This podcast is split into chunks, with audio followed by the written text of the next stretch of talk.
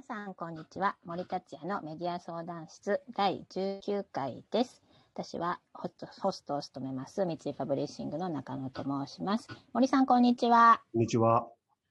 はい。では、えっと、今日はちょっと質問の前に、次回すごい難しいイスラエル・パレスチナ問題の話をすいません。私が途中で切ってしまったので、続きを少しお願いします。続きというわけじゃなくて、あの、まあ一応前回で話は終わってるんですけど、はい。えーちょっと僕自身が実際に体験したことも少し話そうかなと思って、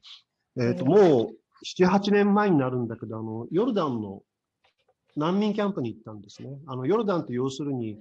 えーヨルダン川西岸っていう言葉があるように、要するに、まあ、イスラエルとパレスチナ居住区の、に隣接している国ですね。だから、とてもたくさんのパレスチナの難民がヨルダンには暮らしています。で、その一つに行ったんだけれど、えー一泊しました。で、まあ、それ話し出すとまた長くなっちゃうんだけど、夜中にあの映像を見せられたんですね。動画ですね。あのアルジャジーラがもしかしたら、オンエアした映像かもしれないけど、それを編集したのかな？要するに、まあ、今パレスチナで起きてること、えー、どれだけの人たちがイスラエルの砲撃にさらされ、えー、怯え、さらには実際に、えー、爆撃されて直撃して、えー、それこそもう遺体ですね。もう無残な遺体です。獅子がバラバラになったり、頭が吹き飛ん吹き飛んだ子供であったり、えー、子供を抱きし抱きしめながら、そのまま焼死した黒焦げの死体とか、それ全部モザイクなしで見せられて、うん、で、その時に言われたんですね。あの、日本では、このパレスチナの問題って君たちはどう思ってるんだ？どのように報道されてるんだ？って聞かれたから、もう正直に、いや、多分、興味を持ってる人は、もちろんいないわけじゃないけど、とても少ないし、そもそも報道もとても少ないと。あまり関心は高くはないって言ったら、そうかって言った後に、あの、こう言ったんですよ。味方をしてくれとは言わない。ただ、関心持ってほしい。知ってほしい。今起きてることに。うん、僕と同じぐらいの年の男でしたけどね。あの、とてもこう、辛そうに、そう、そう言って黙り込んでて、なんかやっぱりあれはね、えー結構僕の中に、僕で、僕にとっては大きな、うん体験でしたね。あの、翌朝、泊まって翌朝、彼がね、ずなんか夜中にずっと掘ってて木彫りの置物くれてね、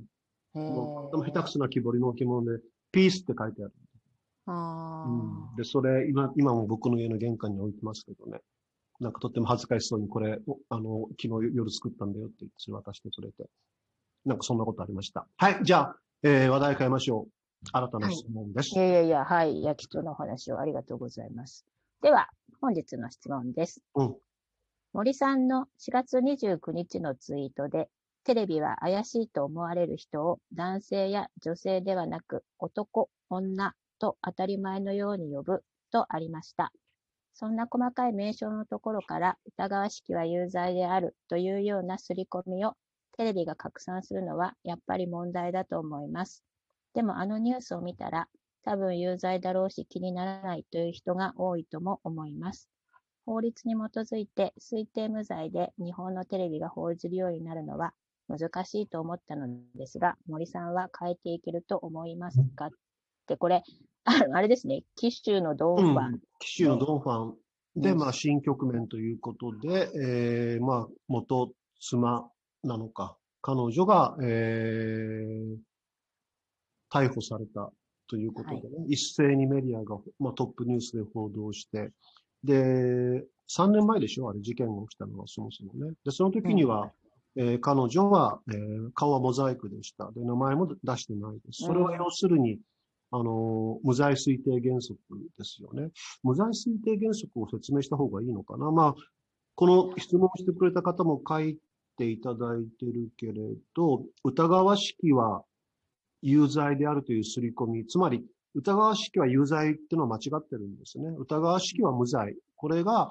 えー近代司法の、えーとても重要なテーゼです。あのー疑わしきは被告人の利益にとかそういう言い方もありますけれど、疑わしいだけでは有罪にできない。まあ当たり前といえば当たり前だけれど、で、これを、これは司法の原則なんだけど、これをジャーナリズムの世界に置き換えれば、つまり疑わしいだけではその人の顔や名前をえー、晒すことはできないってことになるわけですよね。なぜならば、顔や名前を晒されることで不利益が生じます。えー、会社員であればその会社員にいられなくなるかもしれないし、家族がいれば家族にも迷惑がかかるし、えー、その家にも住めなくなるかもしれないし、いろんな不利益が出てくる。だからこそ守らねばいけないということで名前や顔は出さないわけですね。で、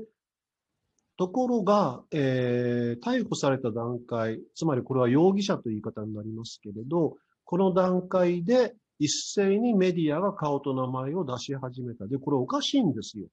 無罪推定原則から考えれば、この段階でもまだ働いてるんです。だって、容疑者でしょ？疑いがある人です。だから、疑い、あの、結果調べた結果、あ、この人は違いましたってことになる可能性もあるわけで、で、その時には、まあ、彼もしくは彼女はとてつもない報道被害を受けます。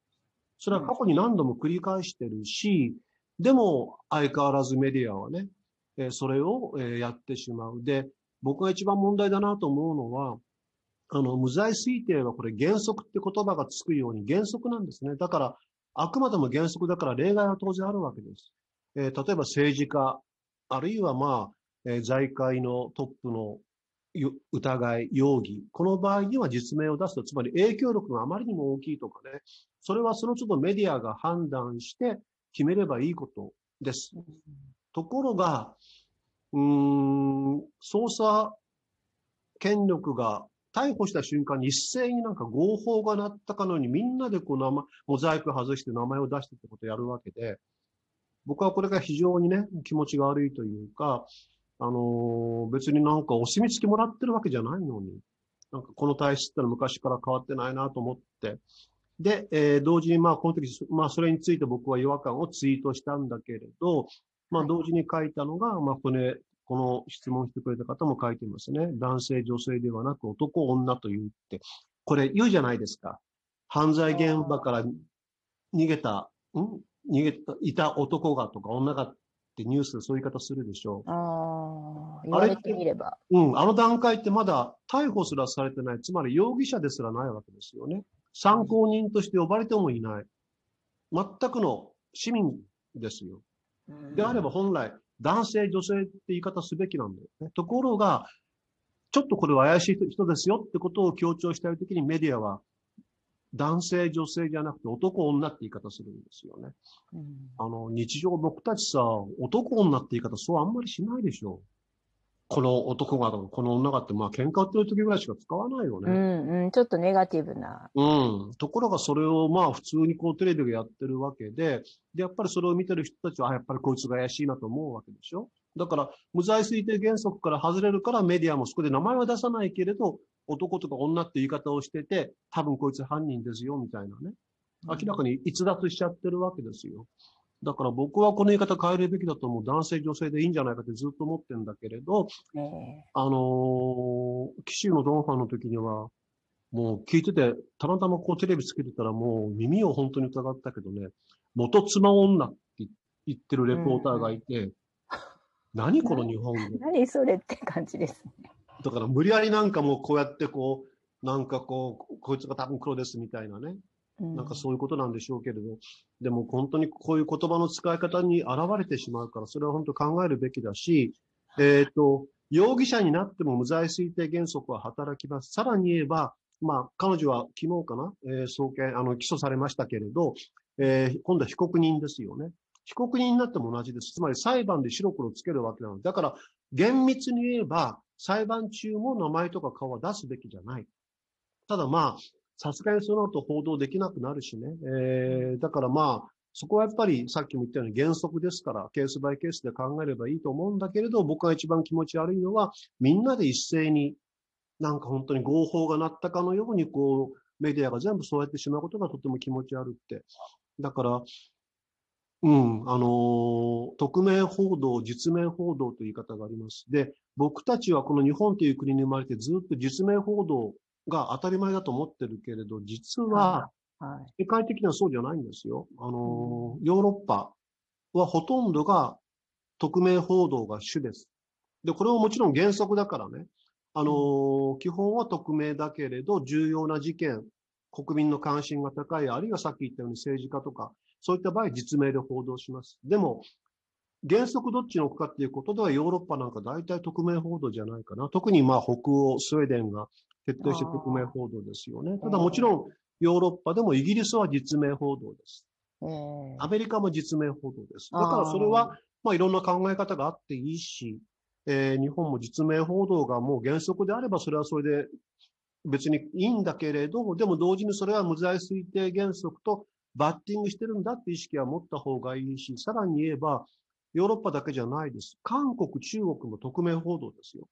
ええあのーほとんど名前出さないです。特に被害者。ああ。で、やっぱり、被害者の名前とか顔とかなんで出さなきゃいけないんだという。僕はそれは同感しますね。あの、本当ですね。うん、えー特に、例えば若い女性がね、えー乱暴されて殺害されてっていう時に、遺族の気持ちを考えれば、顔は出すべきではない、名前を出すべきではないと、最もだと思います。でも日本を出しちゃうんですよ。それ遺族の了解取らずに。で、それは、それやっぱりみんなの好奇心ですよ。それに応える形で出してるわけです。まあ、商業主義ですよね。でもところが、これが、例えばあの、相模原の事件。あるいは、京都アニメーションの放火事件。あの時に、被害者の名前出さなかったんだよ。あであれは。警察がメディアに知らせなかったんです。つまり遺族から出さないでくれって請願を受けて。だからこの時はメディアは反発しました。うん、あの、出すか出さないかは自分たちで決めると。森さん、ごめんなさい続き、続き、次に行きます。ちょっと次回に続くで。